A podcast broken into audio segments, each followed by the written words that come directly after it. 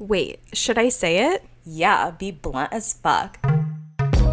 This is Brutally Blunt with Jennifer and Katie.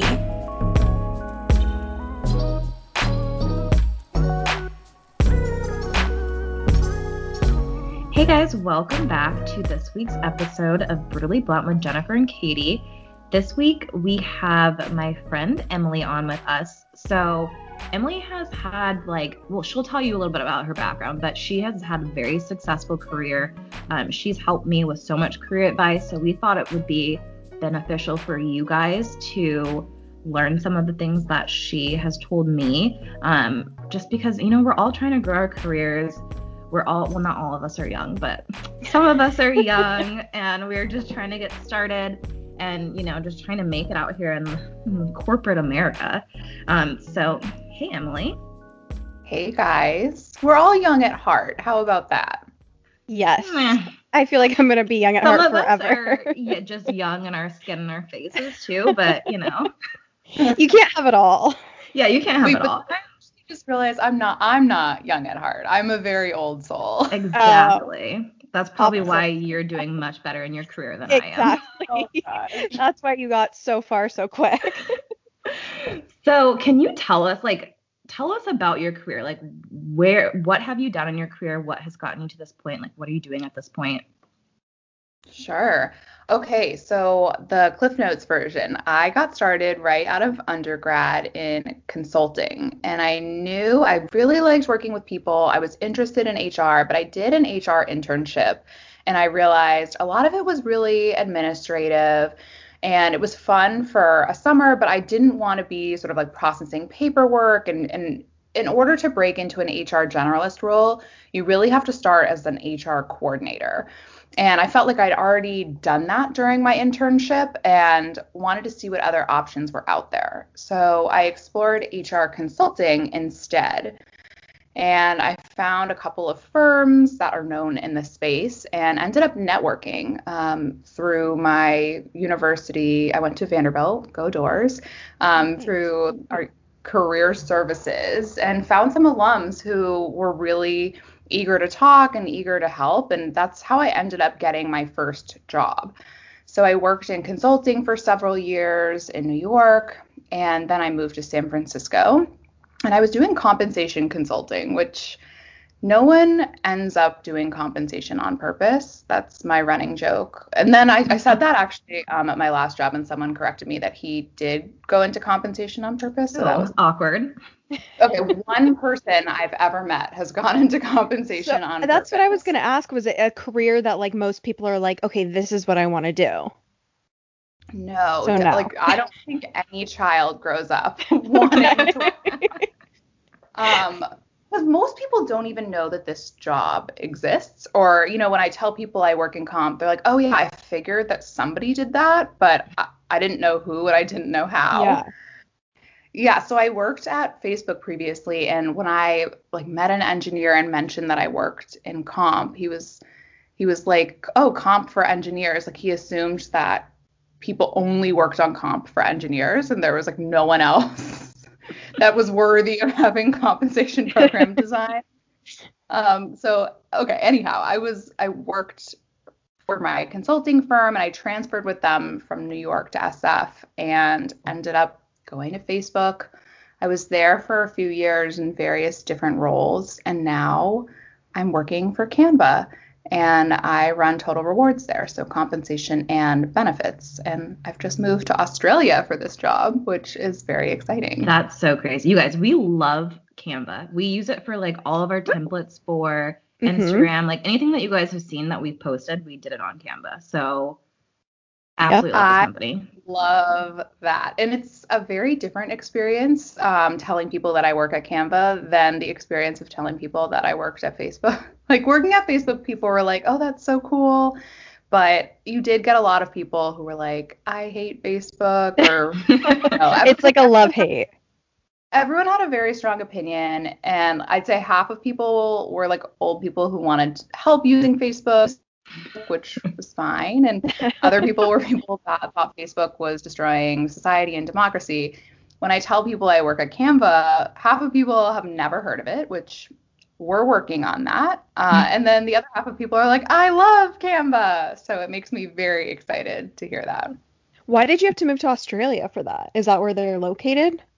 Yeah, they are an Australian company. So that was always part of the draw is I knew I wanted to like work abroad for real.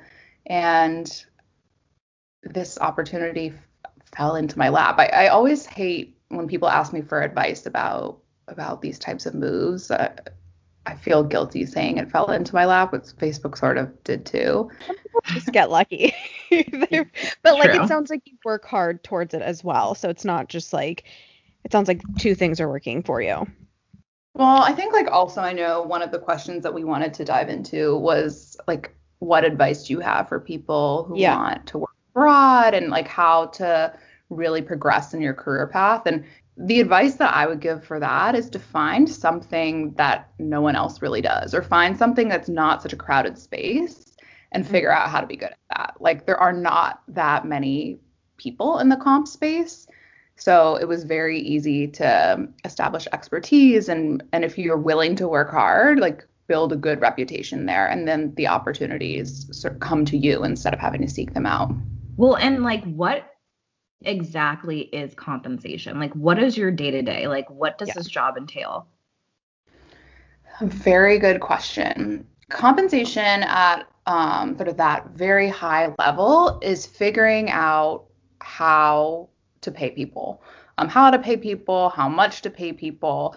So it's about aligning individual behaviors with company goals. So it it has like a lot of different components and it's about figuring out how to motivate the behaviors that you want to motivate at your company. So you can Mhm. get very psychological about it, um, or you can get very scientific about it. There's a lot of great research out there, but it's figuring out like, you know, we've got this workforce. How do we get the most out of them and make them feel rewarded, valued, and actually engaged? So all of our motivations are aligned.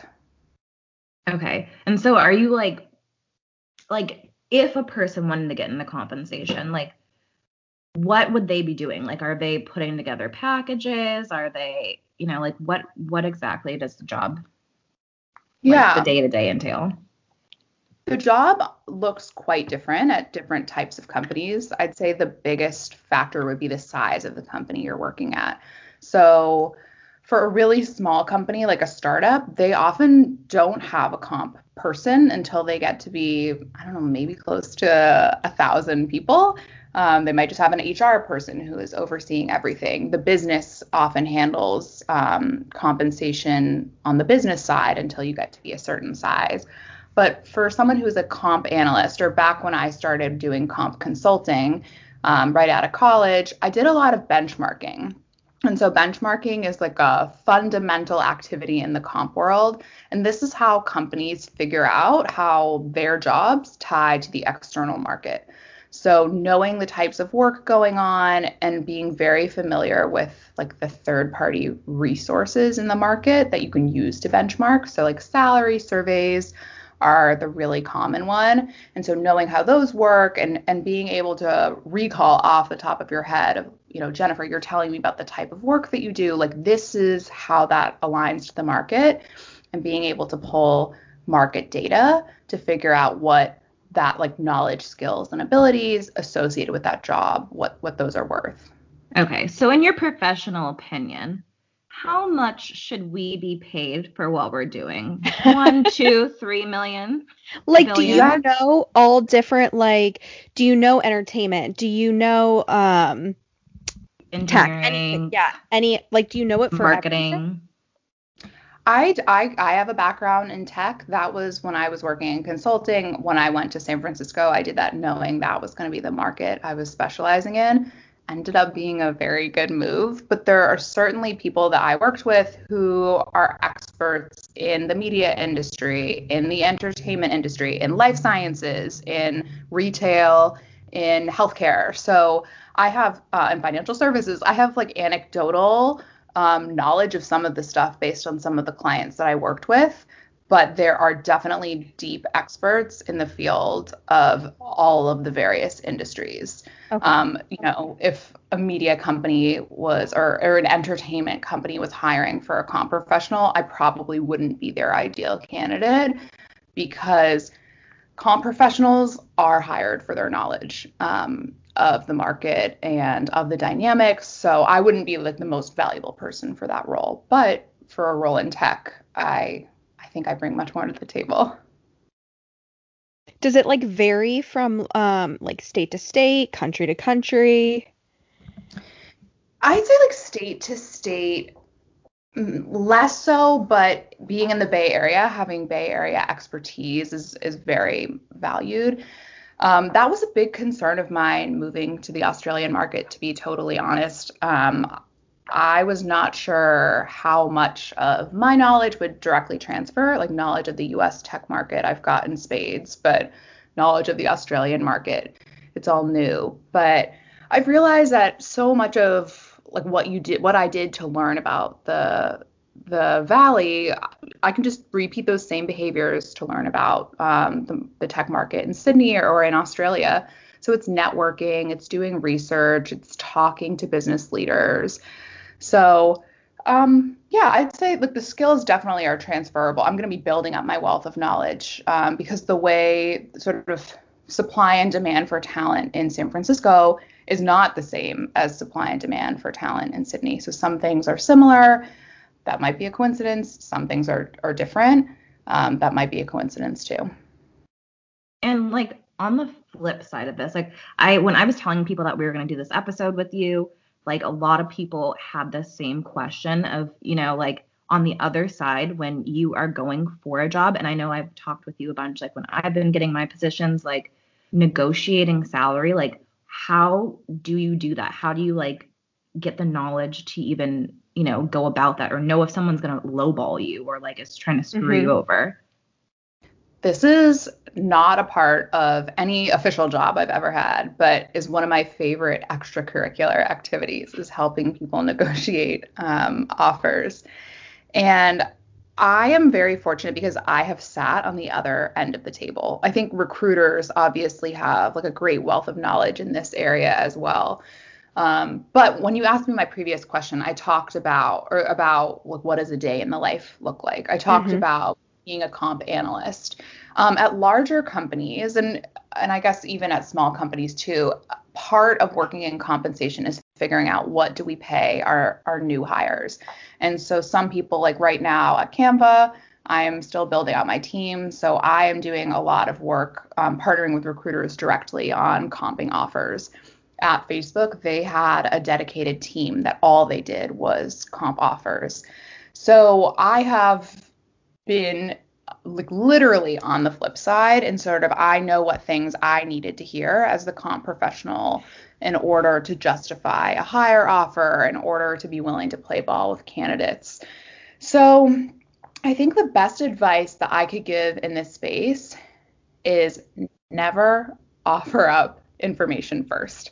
It's like basic negotiation, any type of negotiation. You wouldn't want to go in to a car dealership and tell them, I'm looking to pay X. You want them to to present their offer to you first, and so you are the one with more information at that point in time. Um, holding information in negotiation equals holding power. Um, one of the things that's very interesting in the compensation space is many companies now have like a, a, much greater focus on pay equity so making sure that they're paying equitably fairly consistently so i don't want to be naive and tell people oh you don't need to worry about being lowballed or i think people should definitely still always be looking out for themselves but I do believe now more than ever, companies, it is in their best interest to make sure that people who are doing the same job are, are paid fairly and as mm-hmm. consistently as possible. Um, so, one of the things that I think is like a big misconception in this space is that like salary is the be all end all in negotiation. And I think salary is an output in new hire negotiation. But one of the things that I want people to understand is like salary is the output of um, sort of like where you are in the hierarchy of the organization and the job that you're doing. So one of the things that I encourage people to ask is like how know how I leveled? Every company has like a different leveling structure, but when you're brought in as a new hire, you're hired for a specific role, and that role is only going to have so much flexibility from a salary or a compensation negotiation standpoint. So understanding like where you fit into that bigger framework will help you understand how much wiggle room there is.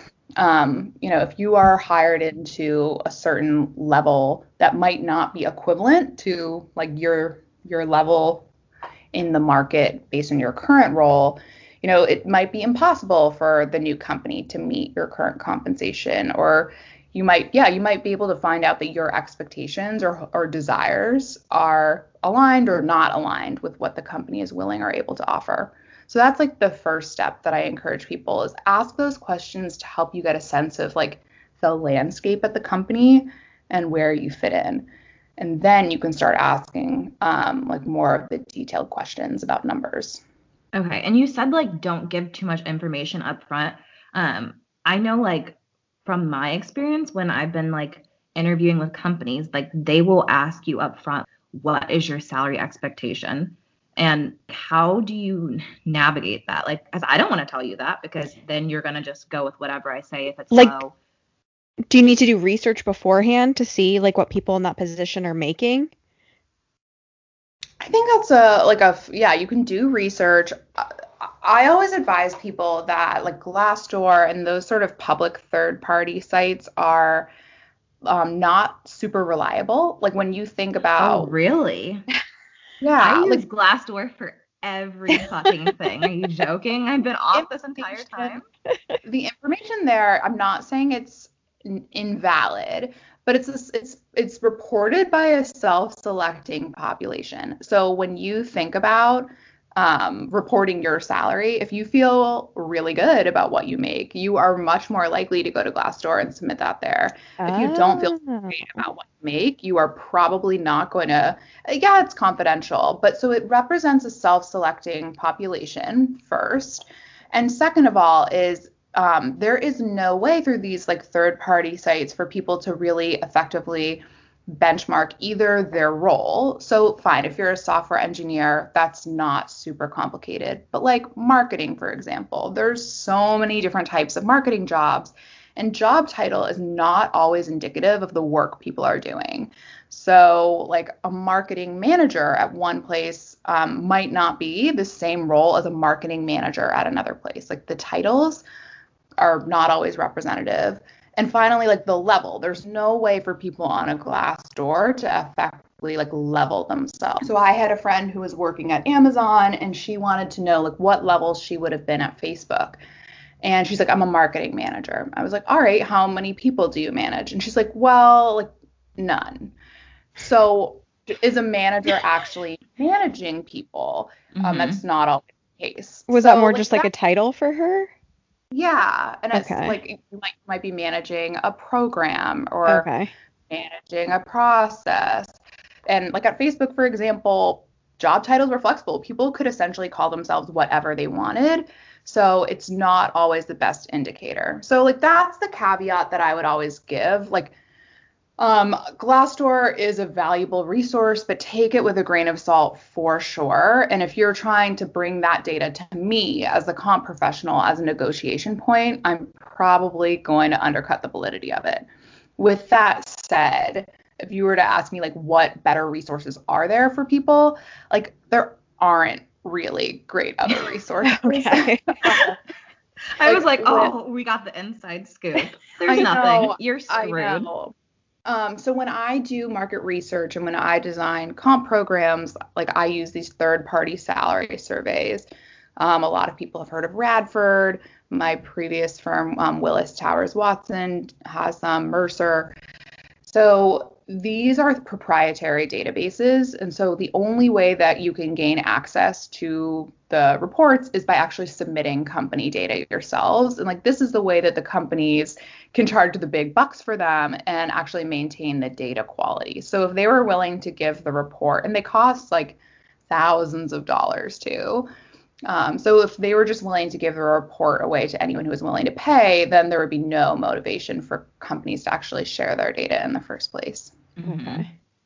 What if you get a lowball offer? Like, do you hold out on it, or and like keep going back until they give you what you want, or should you just leave and move on to another role? Yeah, I, that's a good question. I think lowball like means something different to everyone, but to me, like when I hear lowball offer, I'm thinking like 20% off from sort of the minimum of what I would want or what I'd be comfortable with. And that sort of figure, like a 20% spread, you are unlikely to see that within a job. And so, what I mean is, like, to use this marketing manager example, like the range of the minimum to the maximum that they're able to pay for that job, like, might be 20%. Um, but it's very, very unlikely um, that you would be able to negotiate by like more than that within a job. So I would say if you have received what you think is a lowball offer, like that is when I would very much ask those questions about like what is the level of this role, like what's the scope of responsibility, and understand like maybe where this role has been leveled was not aligned with your expectations of scope and thus salary. Like salary is the outcome of the role, so like the knowledge, skills, and ability, and the level. Um, so scope and complexity. Okay. So what if like what if they give you an offer? Like say you're looking for a hundred thousand dollars and they're coming in at ninety five. It's close, but like you really wanted that six figure salary because honestly, six figures sounds a lot better than five. And like what what is the best tactic to use to get them up that extra five thousand dollars or extra thousand dollars or whatever you need? Yeah. Um, I always say, and uh, it's interesting. I ran, um, I ran a, training, a course. I don't, I don't even know what I would call it. I ran a session um, for a group of women, and it was all about negotiating compensation as women, because research shows that women, um, the strategies that work for women are different than the strategies that work for men, and the strategies that work for men often end up um, doing more harm to women than good. Um, it changes their perceived um, negatively. So, what I always recommend to women negotiating, especially, is to always justify the ask. So, if you want a six figure salary, like that's fine. Uh, who am I to say that that motivation is right, wrong? Like, that's totally valid. But is the person on the other side of the table going to think that that's valid? Probably not your best bet. So what I would say is like ask yourself like what do I think this person needs to hear? And I'm not definitely not encouraging you to come up with an untruth or anything, but it's like, all right, I want I want 100k. What are the things for my current circumstance? Like what can really justify this ask? Um, and so look at your current package. Are there elements that exist at your current company that are that don't exist at the new company? Like is there some sort of delta there that you can call out? So highlight any differences there or you know your track record of performance at your previous company. Like I'm not saying it's all going to work, but just think of data points that you can share that are more likely to influence the person on the other side of the table, whether that's the recruiter or the hiring manager or you know if it's a larger company they're going to go back and talk to comp about it. That would be my advice. Is there like any way to know if you're applying for the same position as a guy? Like if there is difference in pay?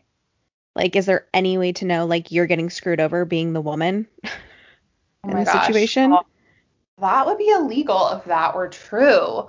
Um, no, there's there's not. And this is this is something that I know is like a very hot hot topic right now. Mhm. And I will just remind everyone listening, it is illegal for companies to discourage or prohibit you from talking about pay. Um, this is something that like I think it would be cool if we felt more comfortable being open and honest with each other about what we make um, to make these conversations less taboo. Um, but one thing that I have again encountered, like being on the other side of the table, at like at Facebook, compensation was completely formulaic. And that's not the case for new hires. Like you can't offer everyone in the same role the exact same salary. But um, for in- increases, everything after you're in the door is formulaic. Um, it was people like talk were very very interested in talking about compensation for a period of time until people realized that what we said about comp the fact that it was formulaic was true. Like after that fact it became a lot less interesting. Now that's not the case at every company. So i would if if this is something you're passionate about which i think it should be like go out there and and talk to people about it. Um, I've I read an article about a woman who you know was concerned about Katie exactly what you just said. Like she was mm-hmm. worried that she was paid less than her male coworker in the same role and she asked him. And I, I'd say if that's something you want to do make sure you just preface it by I'm concerned. I want to advocate for myself. Like I make X. If you're comfortable sharing with me what you make like that would mean a lot. And in this particular example, like the fact that she had offered up what she was making first, and the man did realize that there was a difference, it made him much more willing, likely to, to reciprocate in the conversation, and then also feel like he could be a part of the solution. I mean, Okay, so I it's like have someone has your back. I have no shame in my game, honestly. Like when I joined my team, I asked everyone. I was like, "What are you making?" And then I invited them over for drinks at my house, have them have a couple glasses of wine. Liquor and them like, up. Well, let's let's talk packages. What are you? Yeah. What's your base? And Did they open up? So Oh yeah, I know what everyone makes. I think what I would caution people also is let's say that you do find out that there's a difference between what you're making and what someone else is making, whether you're a woman, a man, non binary, whether, like, you know, all of those details aside for a moment, there could be, like, there could be systemic discriminatory reasons why people are paid differently. There also could be totally valid performance based or historical pay based reasons. I'm not saying that it's fair um, that people are paid based on what they made in their previous role, but it's a reality of the market, right? Like if I'm hiring two people for the same job and one of them was making $30,000 more at their previous role, I'm going to have to pay that person more in order to accept the offer. And it's it just doesn't make business sense to then go and look at everyone else in that same job and automatically bump them all up to that salary. So this is like one of those sort of warty, unfortunate realities that does exist. I'm a big proponent of companies using formulaic um, like increases and bonuses and refresher grants to help normalize for these discrepancies over time. Um, so basically, like minimize the amount of time that you're paying for sins of companies past, but you will at some point find out that someone else is making more than you. And there could be valid reasons, there could be invalid reasons, but it is like a sensitive topic and managers and HR are not always willing or even able to to talk about that stuff um, because they're not able to talk about the details of someone else's pay with you. So that's why it's like good to have conversations with peers directly because you know they can help explain some of that context or detail for you. Networking is key, guys. Liquor them up, and people will tell you anything. I'm telling you. Well, like, so say you find out everyone in your position is kind of making like a little bit of a difference here and there, and because you guys all told each other, and like, you know how I don't know if you guys remember, but f- on Friends, the cast, like, they were Mhm. making Rachel and or Jennifer Aniston and David Schwimmer were, were making like way more than the other cast, and they all went in together and negotiated like we're all getting a million an episode. So can you do that? Like, can you go in as a group and be like, we all want this? I am like imagining that as an HR professional, and it is just a nightmare to me. Um, yeah, I, like well, I will say I think that that would be more effective than one person alone saying I want X. Like strength in Um, numbers. Yeah, yeah, and again, like always, I think just trying to provide data and justification. Um, what I would advise is like whenever I've had people come to me and say like I found out that I'm making 100 and this other person on my team is making 110, like I I want to be making 110 instead of going and saying to your manager, you know, this other person's making 110, like I like I want to make 110. I would go in and say to your manager, I want to be making 110 what do I need to develop? What do I need to do to grow in my role, to improve my performance to get there? So, like, you know, that data point is from another person. It generally doesn't help your cause to bring that into the conversation. Um, and this is from my personal experience. If you have a good manager, and even if you don't, the role of a manager is to be a partner to you in your success. And so you have to advocate for yourself, but your manager should be there to help you make it happen. So be very clear about what you want. Like, I want to be director, I want to be making X and and talk to them and have those as like shared goals and develop the steps um, and and shared accountability for how you guys can work on that together. So you're saying like don't go in there and be like, I know John makes $110,000. I want that. You're just going to be like, "Hey, like I really want to start making $110,000. What can I do to get there?" Without yeah, letting him know that you know I'm that John makes that. I'm making 100. I'm I want to be making 110. Like what do, what is the difference between where I'm at in my development and my performance and what the development and performance of someone who's making 110 should be?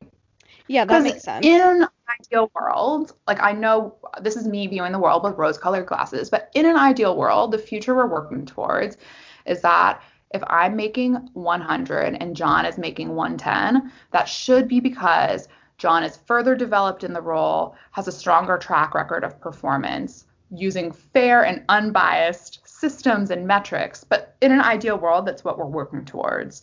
So understanding like what is the difference, not using his name, but between like what I'm doing and what I'd need to be doing in order to be there, and then breaking that down into actionable steps and like a realistic timeline. That and if they can't tell you that, then lawsuit. oh yeah, if they can't tell you, if they're like, oh yeah, you're doing all you could do, can you just be like, well, John's making a hundred ten thousand dollars you because you're paying John a hundred ten. Like, can you just come back in and be like, I actually know you're doing that, so you might want to don't lie to my face. Yeah. but I'd say like the squeaky wheel gets the oil. Um, it's hard for me to say that though because then i also think of like very squeaky wheels who just keep asking for more and not there are people who keep asking for more not necessarily due to like performance based reasons and and they get it just because they're vocal and you shouldn't have to be vocal in order um, to be recognized. But i'd say if your manager isn't able to answer those questions like then you can talk to their manager or find like an like other resources internally to help you get answers to those questions. And if your company doesn't have sort of the, the performance and talent infrastructure in place, like the expectations are not laid out clearly for your role. Like that's the stuff that you should definitely be asking for and be very, very vocal about that. You need to know like what is the yardstick that you're being measured against. Like I, I guess if I had to sum up my view on compensation, um, in one little phrase like it's it's an outcome. There are so many inputs into the outcome and just focusing on changing like the outcome on its own you're going to be less successful. Focusing on changing like the inputs is really where you're going to have um, success. Okay and then like sense if you say you were applying for the same position in California versus like Arkansas, like do you need to know like your pay is going to be probably different in the same position even if everything's the exact same? Or yeah, and like what if you're moving to Arkansas from California for a position? Like does that super, that super good question. And like even more complicated, what if you're moving from California to London or Sydney? Yeah. Um, I don't know the difference. I, this is a lot of time talking to people about. Um, but compensation is based on supply and demand. Um, it's an economic principle, but supply and demand for your job in your market.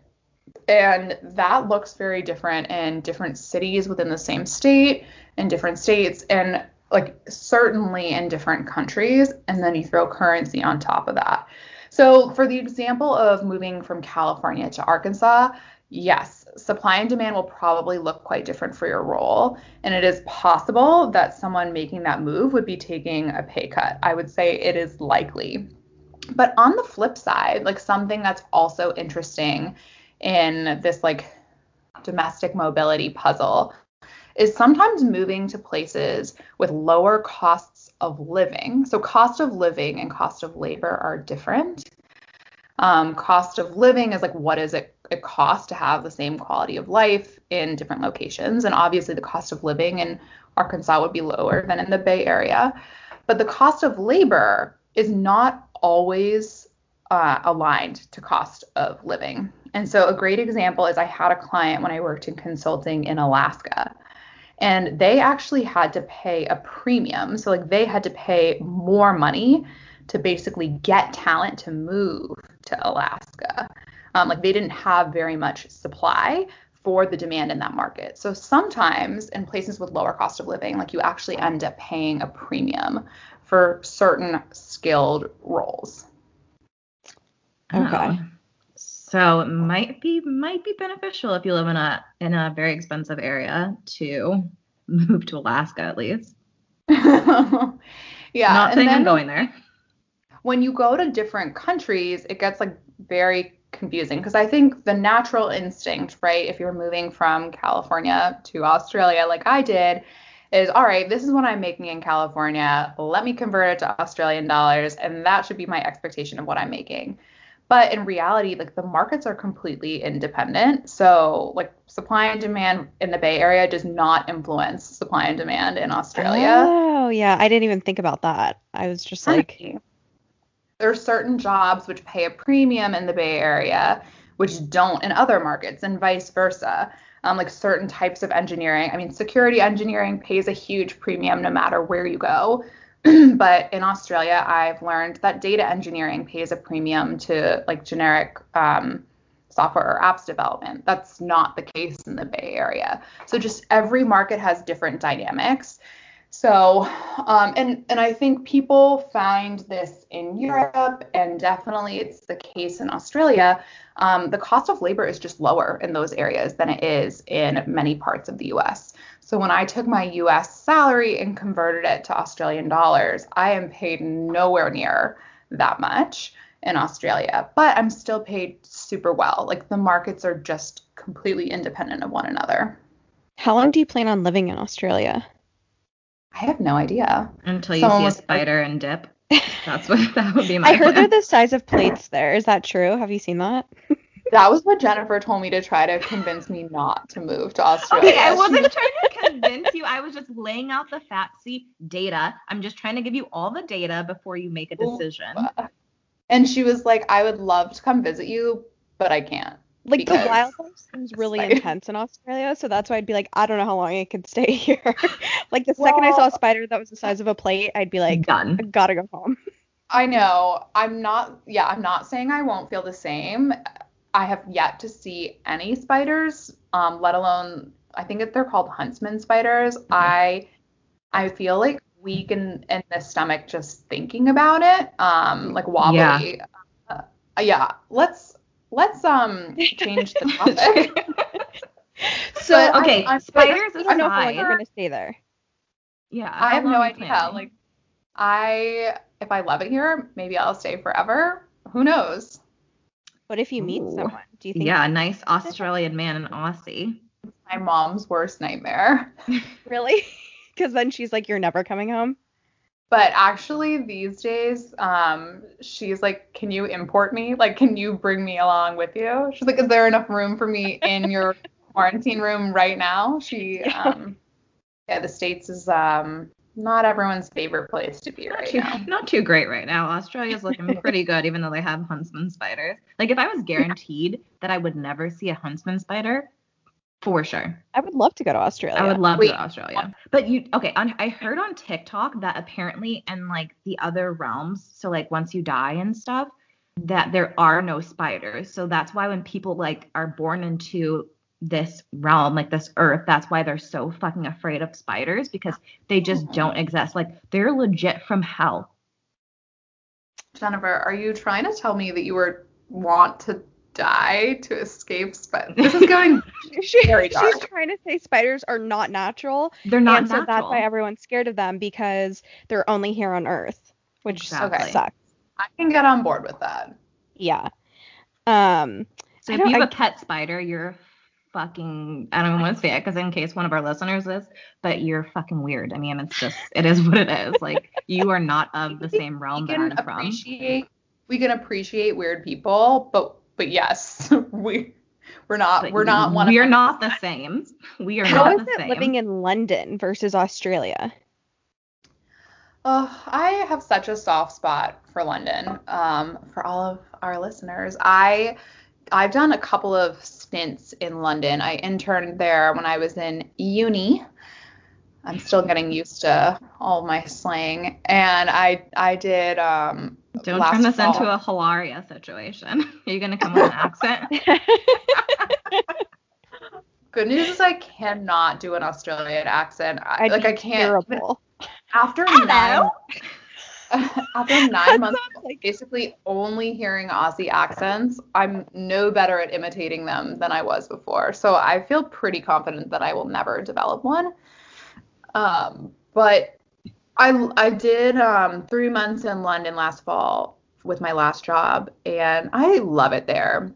Um, the work culture there is so funny. Like when I interned there in college, I just came like I came into work one day and some guy was talking about like having sex with his wife the night before, like openly at work. There's just I feel like I would like I was- to work there. Yeah, that I was- sounds like that's my, my kind of current work situation. I was so surprised um, at, at at the perception of Americans abroad. Like they think we are so prudish and uptight and very very serious, which compared to them, I guess was the case. I would have Um, thought but- like they would, they would be Okay. so liberal compared to them. Yeah. Have you heard this podcast, Londoners? Is this Prudence? but it was so much fun. Like we bet, like they, they bet on everything. We bet on everything. They love to bet, love to gamble. Um, just ev- everyone was kind and nice, and there's always like sweets around, which I guess working in tech now that, that's the case regardless of where you were. Um, I got into like a huge tea drinking habit. Like you can see, apparently in Australia, tea is not the thing. They're very into good coffee. So I'm going to be ostracized here, but I can't give up my tea. Did you ever have bangers and mash? It No. honestly just like sounds so gross.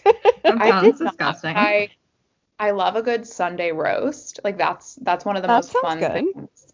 Like uh, on Sunday, people in the UK like to go to the pub and have a Sunday roast, and they just drink for hours and eat their roast. It was a, gr- a That's great like a good Sunday fun day. That's a dream. Yeah, that's how I want to spend all my Sundays. like, I just and love alcohol? like uh huh. I love the pub culture too. Like there were pubs everywhere, and it was um, you could just pop in for a pint, and yeah, it was a pretty magical place to be. It, it was right um, before Christmas too, so I I love London, but when I was over there, part of the reason I ended up in Australia is I was like, I love London so much, but I can't handle this weather. Oh, Where yeah, can I go that's better weather? It's just like it's it's similar to Seattle, um, but I guess probably not even as nice during the summer. So it's it like it drizzles a lot. It Doesn't Seattle have like the highest suicide rate in the country? does it?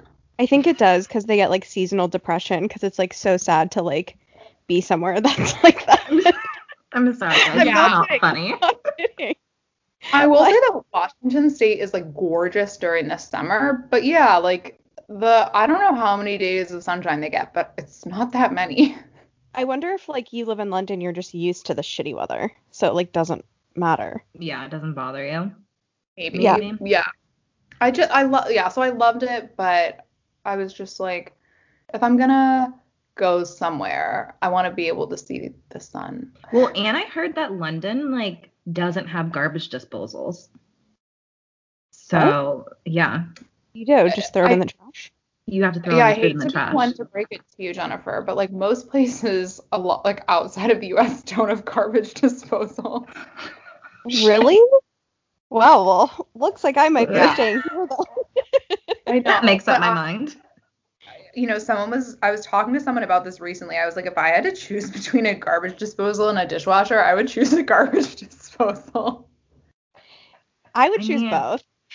like I don't know. I can't really choose. I like both I of them. actually had that choice in my last apartment, and I chose the garbage disposal. It's like cleaning out a sink is so revolting. Yeah. I Yeah. guess there's that. So yeah, I guess I'd rather have that too. Did I you mean, to- that's that's about to be me. So when you were like dressing in London since they were like um like for work and stuff, like could you wear whatever you wanted since they're like more laid back versus like anywhere else that you worked?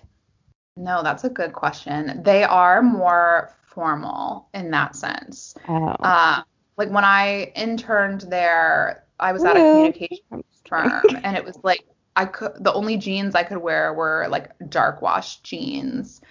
And granted, that was like back years ago, but now like I could have worn whatever I wanted, but no one went to work in sweats um, in London, which was very different from the Bay Area.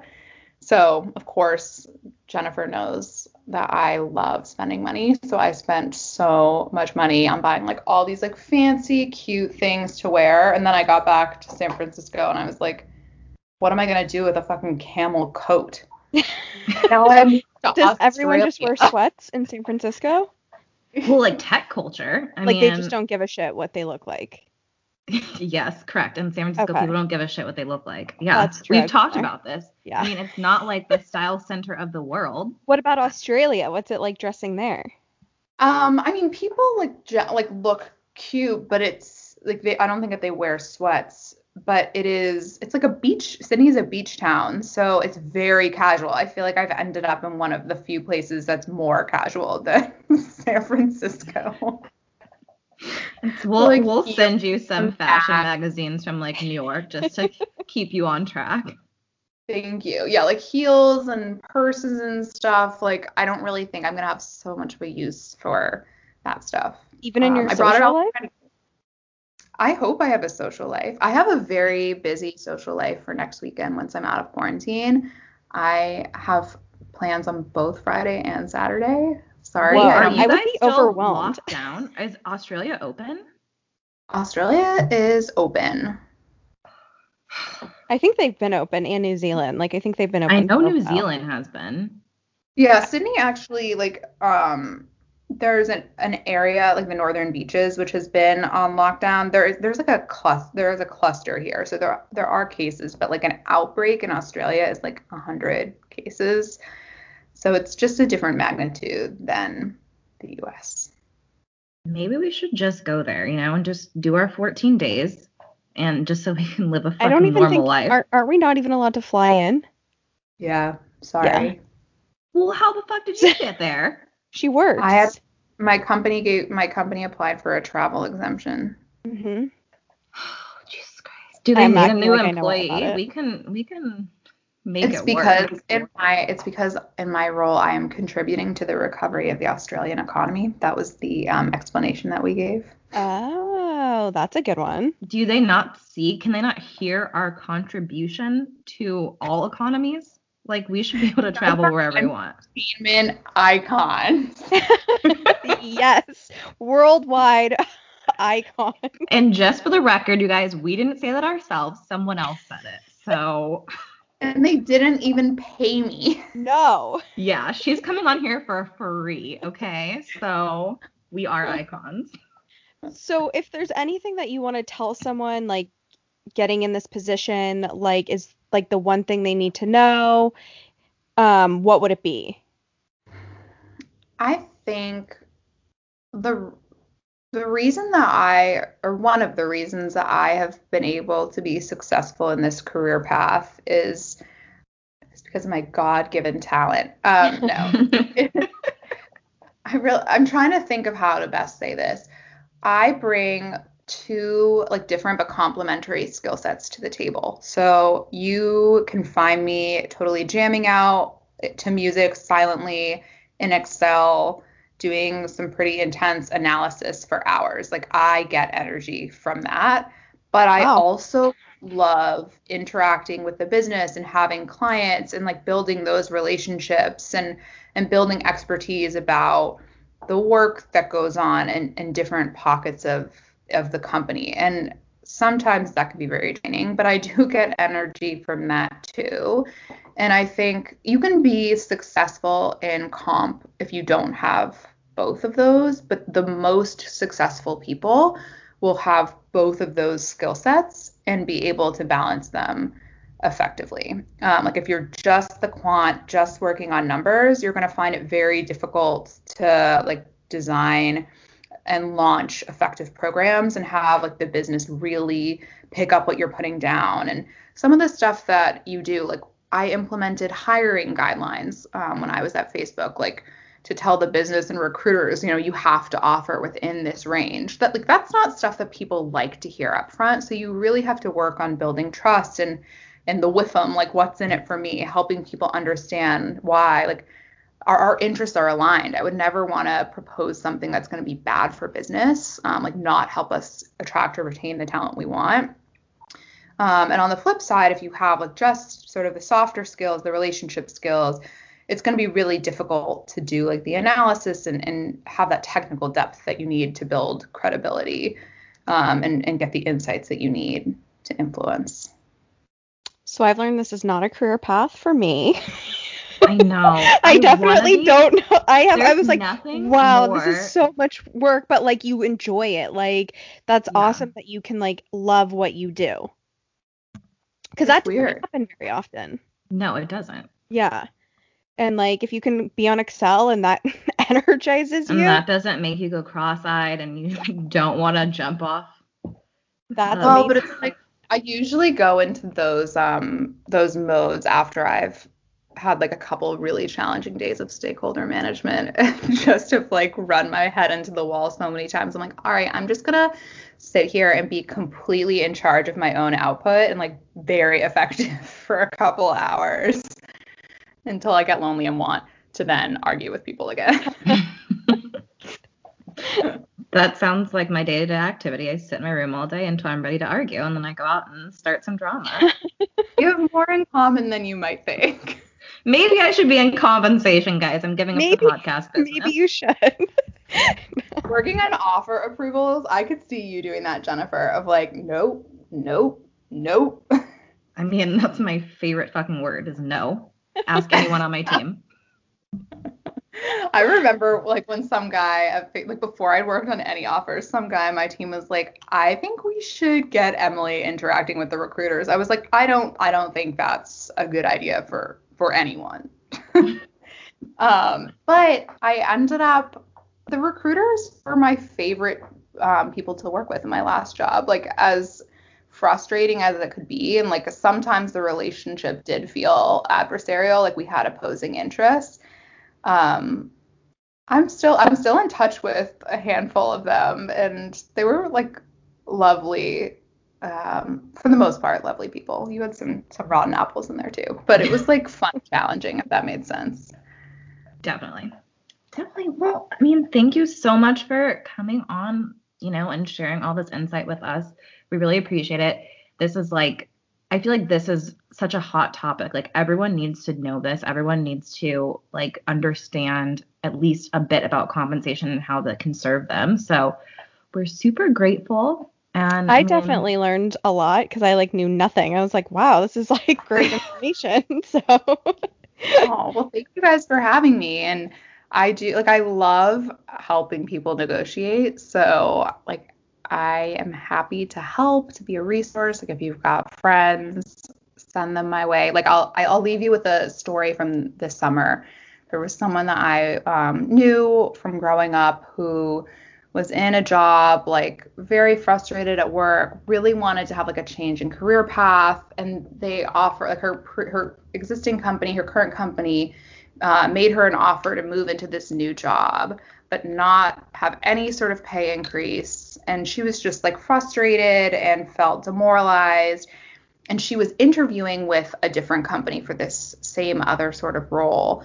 But she was like, I just feel like I'm st- like so early on in that process. Can you help me navigate this situation?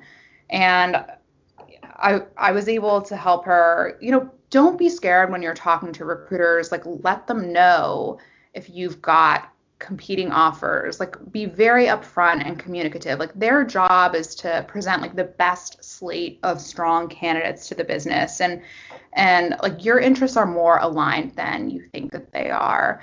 And we ended up like you know, I we talked about negotiating several times and she ended up getting this other job and she almost doubled her salary.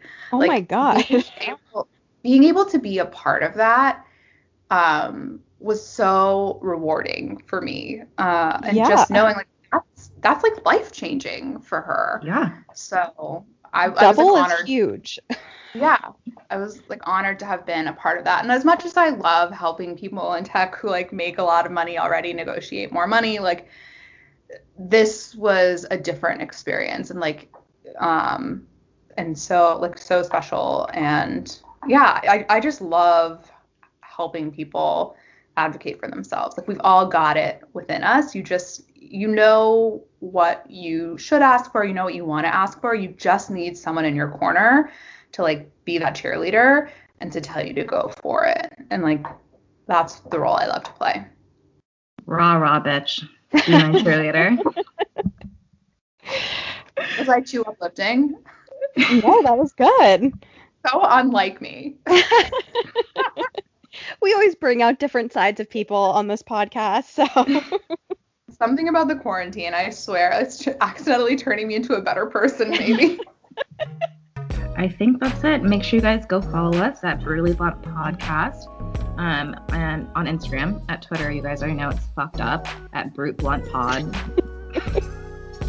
we're on the we're on the Facebook team here, not the Twitter, they won't let us have our fucking at. Um, but Emily, do you want to drop your socials? oh, sure. You can find me on Instagram at Emily J. Francis. Perfect. Well, thank you guys, and we'll see you guys next week.